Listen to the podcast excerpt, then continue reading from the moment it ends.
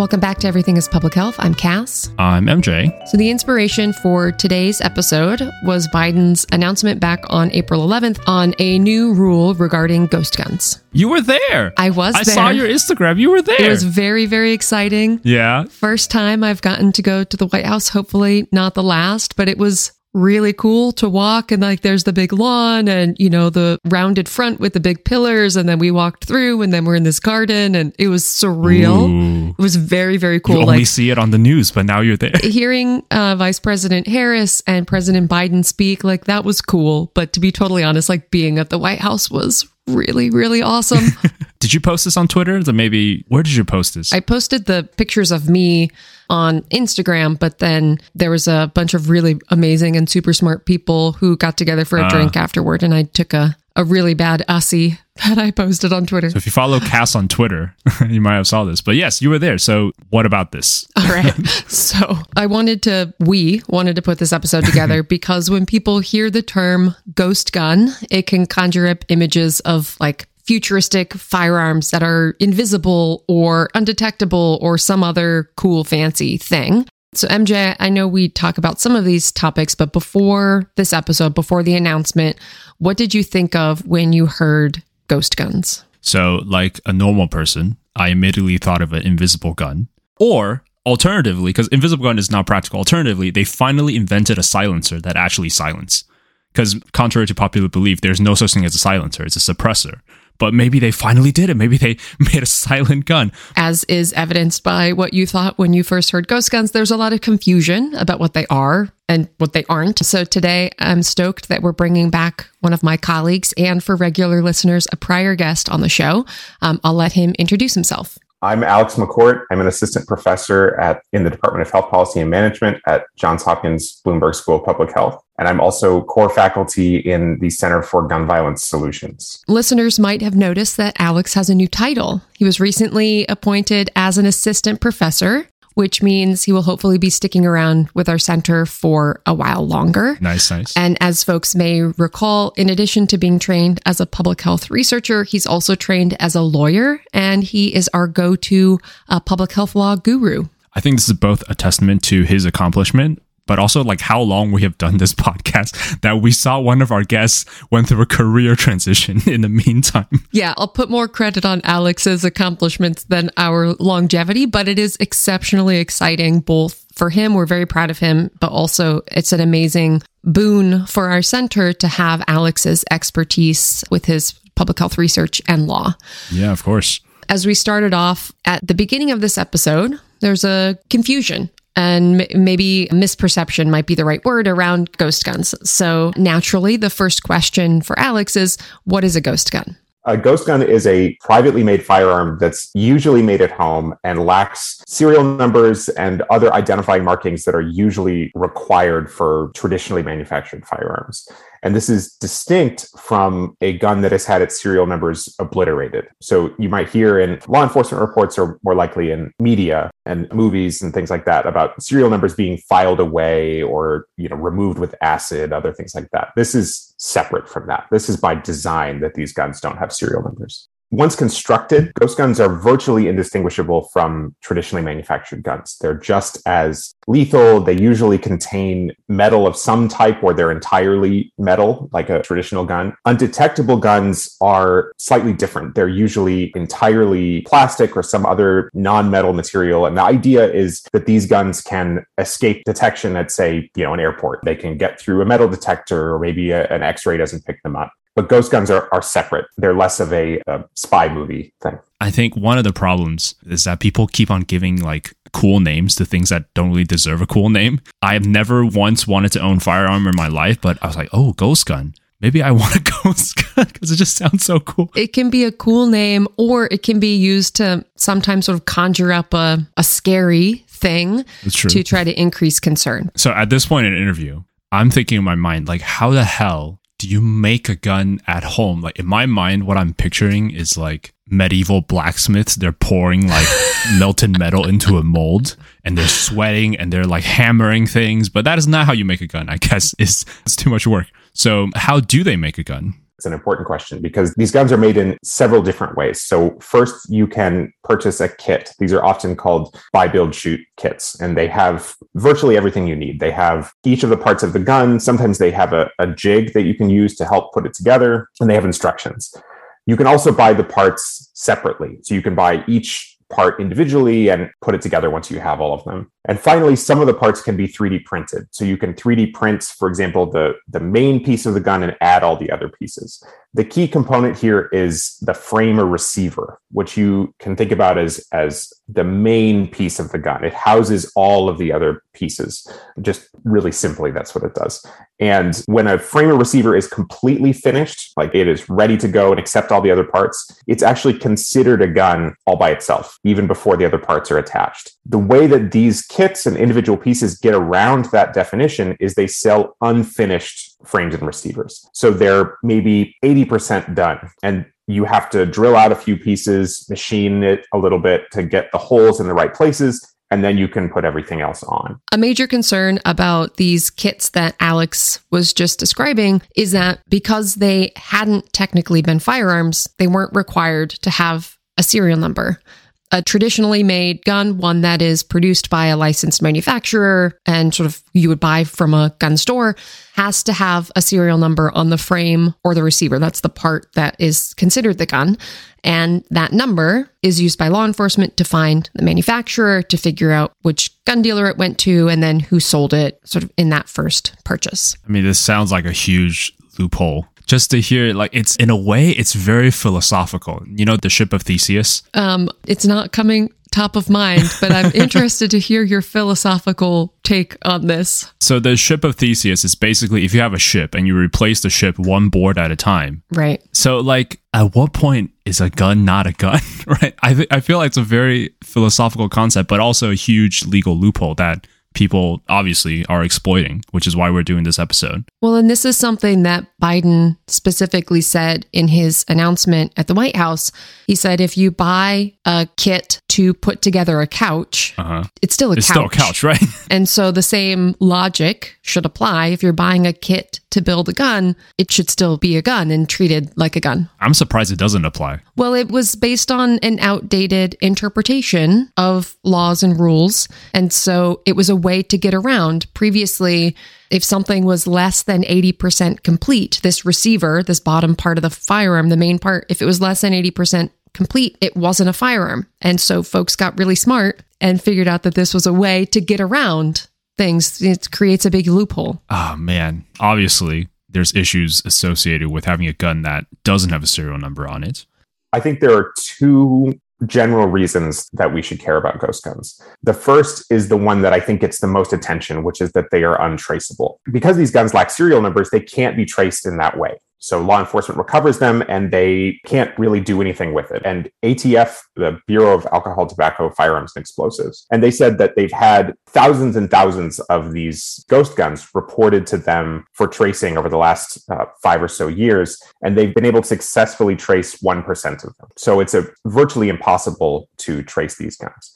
So that's the first thing. The second, and I actually think maybe more important one, is that because these kits and these pieces are not considered firearms, you don't have to undergo a background check to buy them. You can order them online and anyone can order them online. So we've seen people that are deliberately trying to get around firearm prohibitions because they have a history of violence or because they have some other history that would prohibit them from, from having a gun. And we've also seen children get them, and we've seen kids use them in school shootings and also in accidental shootings of themselves or siblings or friends. Uh, the new rule that Biden announced was not made in isolation. So some states had been passing legislation restricting or banning access to ghost guns or unserialized guns.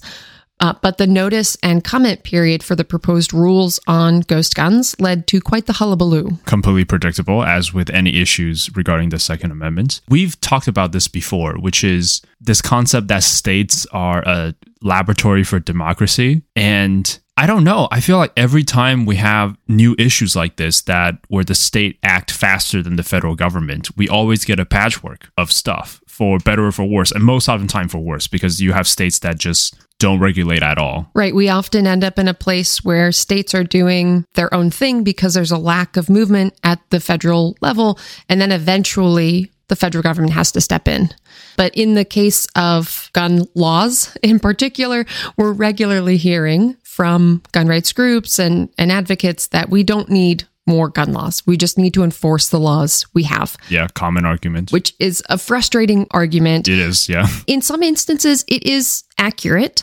But in the case of ghost guns, like these are a way to get around federal and state gun laws that prohibit certain individuals from purchasing guns. So it's like you say, let's enforce the laws we have. Okay, we have state and federal prohibitions, but then we have an avenue where people can buy these kits and make guns and get around those laws. Generally, when you purchase a gun from a licensed dealer, so if you go to a gun store or even a, a big box store and you want to buy a gun, you have to undergo a background check. In the majority of cases, you have to undergo a background check. And that background check checks to see if you have specific elements in your history. Maybe you've been convicted of a felony, you have a history of domestic violence, maybe you've been involuntarily committed to like a psychiatric hospital. There are multiple different things that it checks the vast majority of the time that check is comes back clean you get the gun and it's really quick. Sometimes it doesn't and the sale is either delayed or it just doesn't take place because you're banned from possessing one. Here there are people that can get around that. So there could be somebody who goes to a gun dealer they try to buy a gun, the sale doesn't go through because the background check has failed. They can go home and order one of these kits. And once it's delivered in likely less than a day, have a fully functioning gun. And really, until they have constructed that gun, they haven't broken any laws. So that's really the mechanics here.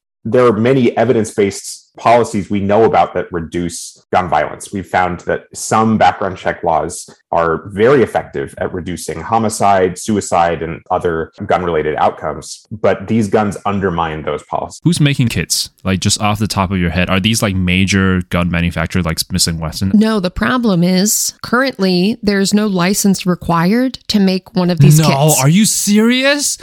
Again, I just feel like this is a loophole that's like too obvious for people not to anticipate. I'm I'm flabbergasted. Is that a word? That is a word. Flabbergasted is flabbergasted. a word. Yes. Yes. So this is a tangent, but it reminds me of the FDA's rule on uh, vaping. So there's regulation about tobacco, vaping tobacco. They they can regulate it as if they were cigarettes, but the rule doesn't say like the rule specifically says tobacco products. So there's a huge loophole of synthetic tobacco or synthetic nicotine, which in my mind is like, come on, they're the same thing. What are you talking about? But some lawyer somewhere will pop out of the bush and be like, actually, according to the language of the law, probably with this, some lawyer somewhere popped out and say, actually, according to the law, if it's less than 80%, it's not considered a firearm. Exactly. Who are these lawyers? so you're exactly on point with that. But the other sort of interesting piece of this is you will hear that that these guns, these kits are not a huge problem. You'll hear that, you know, oh, they're being bought by responsible owners, they're being bought by hobbyists, which we'll talk a little bit about with Alex in, in a later part of the episode. But when you look at the data, mm-hmm. numbers matter, high quality data matters. And it's a challenge with ghost guns because there's no way of tracking sales. There's no way of tracking these on kits purpose, because yeah. they're on the internet. No background checks required. But we have been seeing increases in their use. This already sounds incredibly concerning given everything we know about gun violence and gun trafficking. So, what is the scale of this issue? So, in the final rule that ATF released on April 11th, it provided some data, not very much, but some. And they had specific numbers for the last six years. So 2016 up until almost current. So in 2016, there were about 1,700 privately made firearms or ghost guns reported to ATF. In 2021, they had over 19,000. So they had an enormous over 10 fold increase over just a five year span. So, one of the concerns is when more attention is being paid to an accessory, a product, etc., more people learn about it. And so, if folks remember the Las Vegas mass shooting, the perpetrator of that shooting used an accessory that's called a bump stock. I still don't know what that is basically allows a semi automatic rifle to fire similarly to an automatic rifle. It's different from an auto sear, which we can talk about another time, but it uses the recoil of the rifle to bump the rifle forward and back so your finger doesn't have to move and the the movement of the rifle Oh, while it's firing allows it to fire more quickly than you might otherwise fire. Very few people knew about what these were. like me. And then there was a ton of attention being paid to them because of the Las Vegas shooting. And then demand for these things exploded. Everybody and their neighbors buying bump stocks. It's just, there's YouTube videos, there's news media stories, it's all over the place. And eventually the ATF issued a rule banning bump stocks because of their functionality, basically tr- making these semi automatic rifles function similar to a fully automatic rifle. And I think we'll definitely do an episode about the media and the responsibility of the media when it comes to a public health issue like this. But this is, I think, a really clear case of if you bring more attention to something, the effect is not always good, right? And I think the media has at least some responsibility of bring attention to something without making it sound like, oh, it's so cool. Right. We don't want to be glorifying things in the media. Which I don't know. I was not woke when the Las Vegas shooting happened, so I wasn't paying too much attention to the Las Vegas shooting. Like, do you remember how the media covered the bump stock? Oh man, they every single outlet. It seemed like every segment or section of the of all of these shows and on social media, we're not just talking about bump stocks and their use. They're demonstrating Oh, that's a little too much. what they do. And I think the goal was to sort of raise concern about this accessory. But all it did was show people who might be a little bit into guns, whoa, there's this cool accessory that I want to buy and I want to get it before they're banned. yeah. But bringing it back to the inspiration for the episode, the, Yes. the rule that was issued. So we don't know, right, how often they're being purchased. We just know, as Alex said, how often they're recovered in crime. But when we have improved technology, we've got more websites selling them, this recognition that I was just talking about, and the fact that as opposed to some other like 3D printed guns, they they're basically the same thing as a traditional gun you would buy from the shop. They have a, a lot of attention of potential traffickers who might want to buy a lot of these guns, make them, and sell them. And so we're just seeing a lot of increased attention, which could be contributing to their increased recoveries in crime. Yeah, I mean, this is a gun designed to be untraceable. I could see why there might be a huge market for both above the ground and below the ground. That's not a phrase, is it? Above, what's what's above the table and below the table? Yeah, there we go. Part of a legal the ground. market versus an underground market. Yeah. In response to these growing numbers, so Alex talked about the tenfold increase in recoveries. So lots of these guns being recovered in crime. Law enforcement at the state and local level are saying, hey, we need to do something. Federal government, please do something. They issued this rule, which was announced by the Biden administration.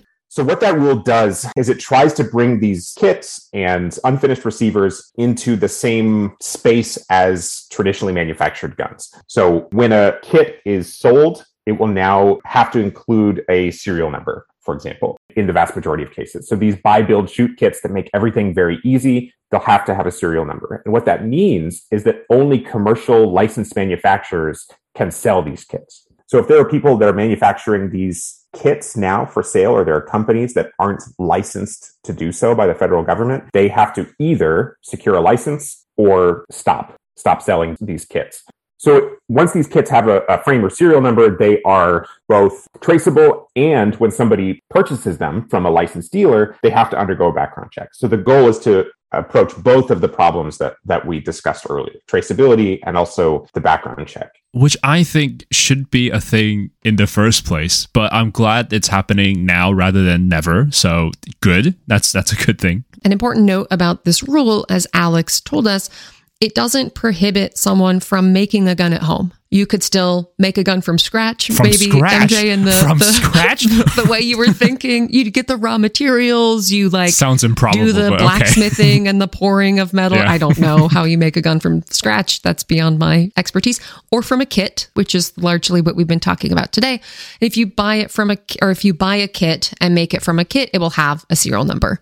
There have been and are concerns expressed by hobbyists that will prevent them from making guns, which isn't the case. Yeah, hobbyists have been doing this for a while and they, they care a lot about these guns, many hobbyists. There are actually competitions where hobbyists will build their own guns and then see how well they function, how well they shoot, how accurate they are. And these are well attended and popular. So obviously, there are a lot of hobbyists that are upset about this and worried about this. The first thing to keep in mind is that the rule itself specifically says that you can keep making homemade guns. There's nothing that bans making a gun. So if you get raw material, make a gun, hobbyists can continue to do that. What changes is if a hobbyist wants to buy a kit, they will have to undergo a background check and that gun that they ultimately produce will have a serial number. Now, one reason that I think the hobbyist argument is a little bit misleading is that most of these hobbyists probably already own traditional guns. They've probably undergone a background check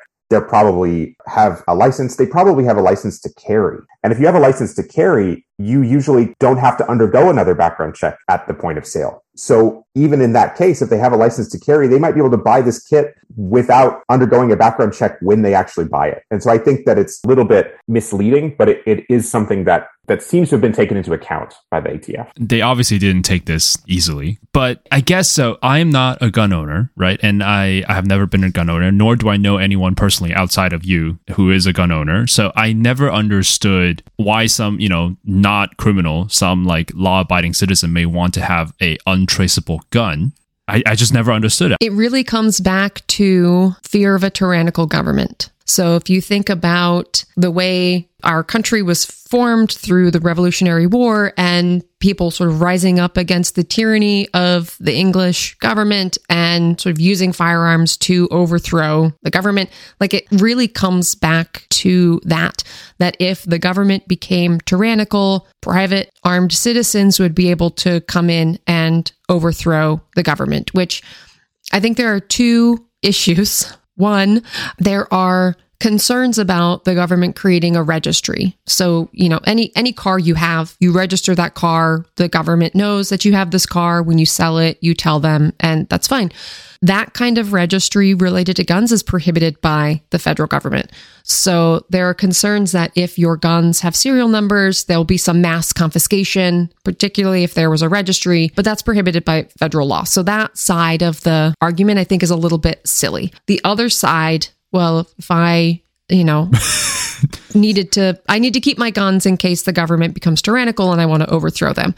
And I always say, well, that's a silly argument because the government has drones and missiles and yeah. all sorts of things that we don't most of us anyway, as private citizens, don't have access to. And then people will say, oh, but no, but you know, those folks in Oregon took over a uh, you know federal preserve. But here's the thing. And they said oh but they they had firearms and they held off the federal government for a long time. And so like that's the kind of thing we need to be able to do. And i'm like if we were a tyrannical government they would have bombed the out of those people yes. killed them taken the preserve back over and then everybody would have gone on their merry way. The fact that those people had firearms was not the reason yeah. that they the government didn't take over and just kick them out. It's because we don't have a tyrannical government and people Yeah. would have lost their minds had the government killed these people to Uh-huh. try to kick them out of the place. So I I always get a little frustrated with that argument. I think so too. I think so. Two things. Like one, isn't a registry just like a list?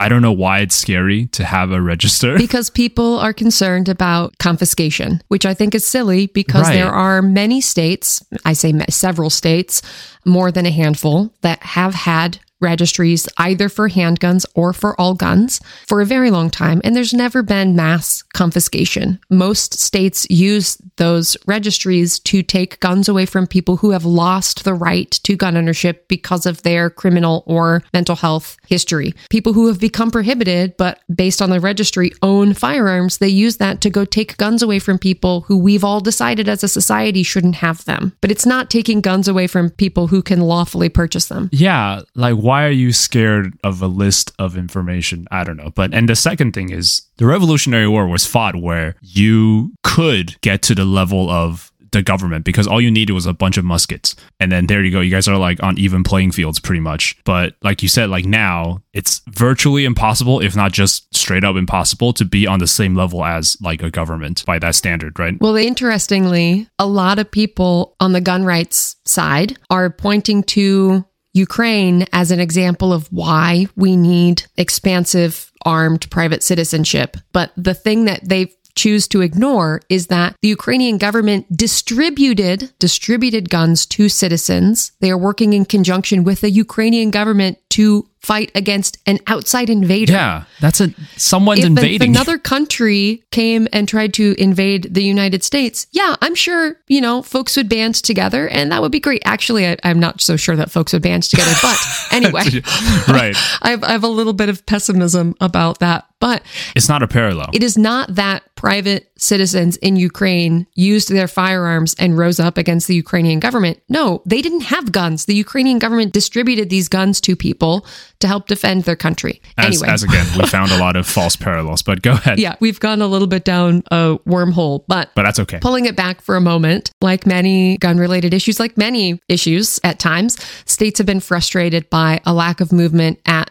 the federal level. So as I mentioned earlier, some some states have passed laws banning or otherwise regulating ghost guns, and Alex is going to tell us a little bit about how the new rule will work in the context of existing state laws. So there's a range of approaches. There are some states that have banned them entirely. You cannot possess a gun without a serial number, which is a little bit stronger than what the federal government is doing. They've also done things that are very similar to the federal rule, saying that in the future, these kits that are sold or guns that are produced must have a serial number. And then there are states that have passed rules that say anybody that has a gun that doesn't have a serial number has to bring it in to get a serial number. So there's a, an array of approaches here. One problem is that these guns live online. They've lived on on the internet. They're sold and delivered in, you know, the same way that you order something from Amazon. And so as a result, these state laws are weakened somewhat because I can live in one of these states and I can order something online and maybe that's not picked up. I can also have something delivered to an adjacent state and go over there and get it and bring it back. And technically, I'm not really breaking any laws that I might normally be breaking with a regular firearm.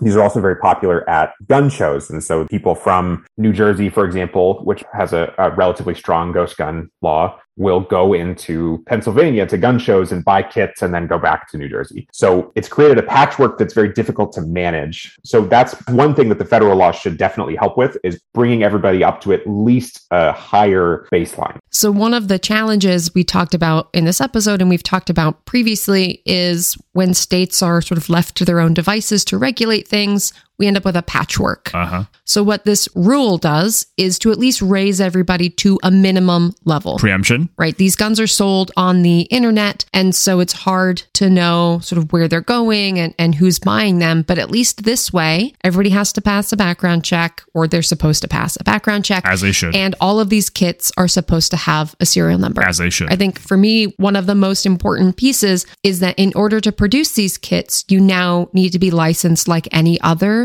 manufacturer or dealer. right. So it's really about sort of bringing these ghost gun kits into the fold of other kinds of firearms. Yeah. And so, what sort of impact are we expecting from this new rule? I think it will be beneficial. I think that it will make it a little more difficult to get guns that don't have serial numbers, and it will make it a little more difficult for people who shouldn't have guns to get them. It'll make sure that our laws are functioning the way that they're written. There are laws on the books at both the federal and state level that are being undermined by the presence of these guns, and this rule stop a lot of that. So we we shouldn't see people that are prohibited being easily able to access these kits there are also some gaps in this law. The most important is that it doesn't really say anything about 3D printed guns. 3D printed guns are kind of mentioned as a way that you can produce these pieces, but that's it. Anyone that wants to have a ghost gun can still 3D print them and sell them, have them, whatever. This rule doesn't do anything about 3D printed guns. And that technology is advancing rapidly. So we're definitely going to have to grapple with that in the future, especially if these other kits actually become more difficult to get. Another potential weakness is that the rule defines a firearm as including these kits and individual pieces as long as they can be readily transformed into something that fires a projectile. So an,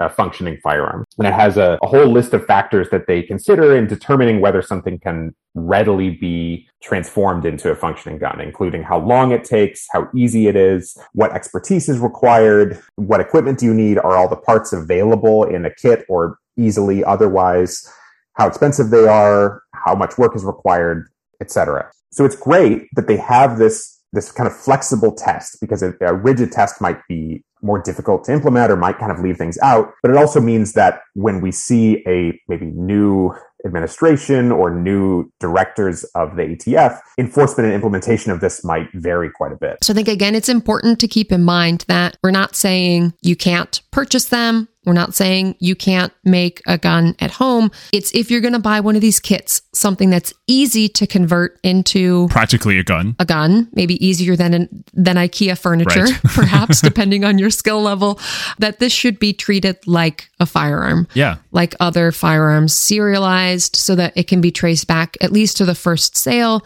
and purchasers have to undergo a background check to make sure they're not prohibited. I think these are like very common sense rules that should be in place like a long time ago and and I think people always have like this false aversion to any sort of regulation. They think that this is just like, oh, this is a slippery slope of like they're gonna just gonna take our all, all our guns away. But that's it's very clear. I think the announcement that Biden made, they were very clear that this is not about restricting access. This is about accountability, essentially, of what this is. Lastly, it won't be everything is public health unless we ask our guests why this is public health. So, of course, we asked our guest, now Professor Alex McCourt, what he thought about how this is public health. So we've seen large increases in gun violence, and gun violence is already a significant public health problem in the US. But during the pandemic, we've seen increases in some measures of firearm violence. And this is alongside increases in recoveries of ghost guns by law enforcement. So ghost guns are likely playing some role in firearm violence. But we know from news reports and, and law enforcement agencies that these are being used in things like school shootings. There was a, a, kid that was ordering these and constructing them and selling them. And he accidentally, I think, shot his sister. And so kids are getting these. Kids are getting them, they're building them, and they're using them. We also know that there are people who have a history of violence. There was a guy in California who had multiple domestic violence restraining orders and offenses, was prohibited from having a gun, and had multiple and was arrested. And when he was arrested, he told law enforcement, this was the only way that I could get a gun. So we know that this is happening and that people are getting them that shouldn't have them. And that's undoubtedly contributing to gun violence. We have solutions for gun violence. Gun violence requires a many different solutions, but we know of some of them, and some of them are policy based. Purchaser licensing, we're requiring a license to purchase a gun. Extreme risk protection orders that allow you to remove a gun from someone who's at high risk of harming themselves or others those policies and, and, similar policies rely on being able to identify who's at risk of harming themselves or others and keeping guns away from them. So we can still identify those people, but if they're able to order these kits online and build their own guns, we can't effectively keep guns away from them, which means they may be a risk to themselves and others, even if the law is designed to minimize that risk.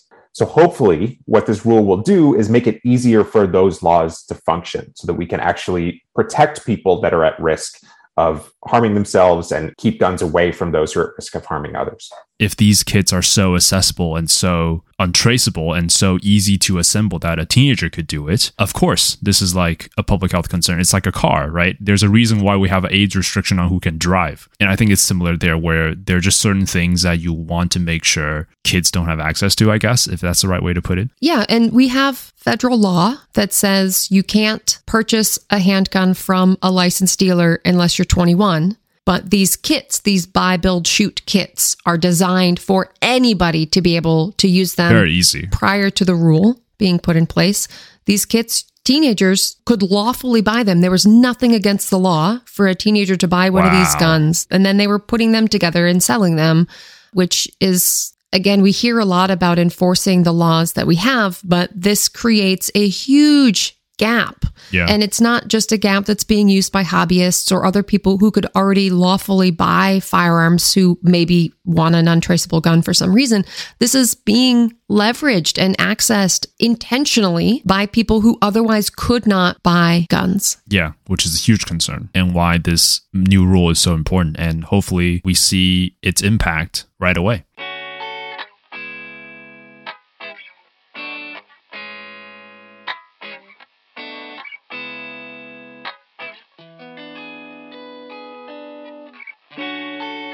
Thank you for listening to this episode of Everything is Public Health. If you like the show, be sure to subscribe and spread the word so more people can learn about the awesomeness of public health and things like ghost guns. New episodes are released every Thursday on Spotify, Apple Podcasts, or wherever you get your podcasts. Please give us a rating and a review wherever you listen to your podcast. It really does help the show immensely. Send us questions, comments to everythingspublichealth at gmail.com. Reach out if you think we missed an important perspective or suggest a future episode topic. There will be no bonus this Monday because we did a chunkier episode today, but we will come back again next Thursday with a brand new episode. Follow us on Twitter at Everything is PH or Instagram at Everything is Public Health. You can also find me on Twitter at Dr. Krufasi. If you want to support the podcast directly, we have a Patreon page, and you can find the link in the episode description below. And remember, everything is public health. Everything is public health.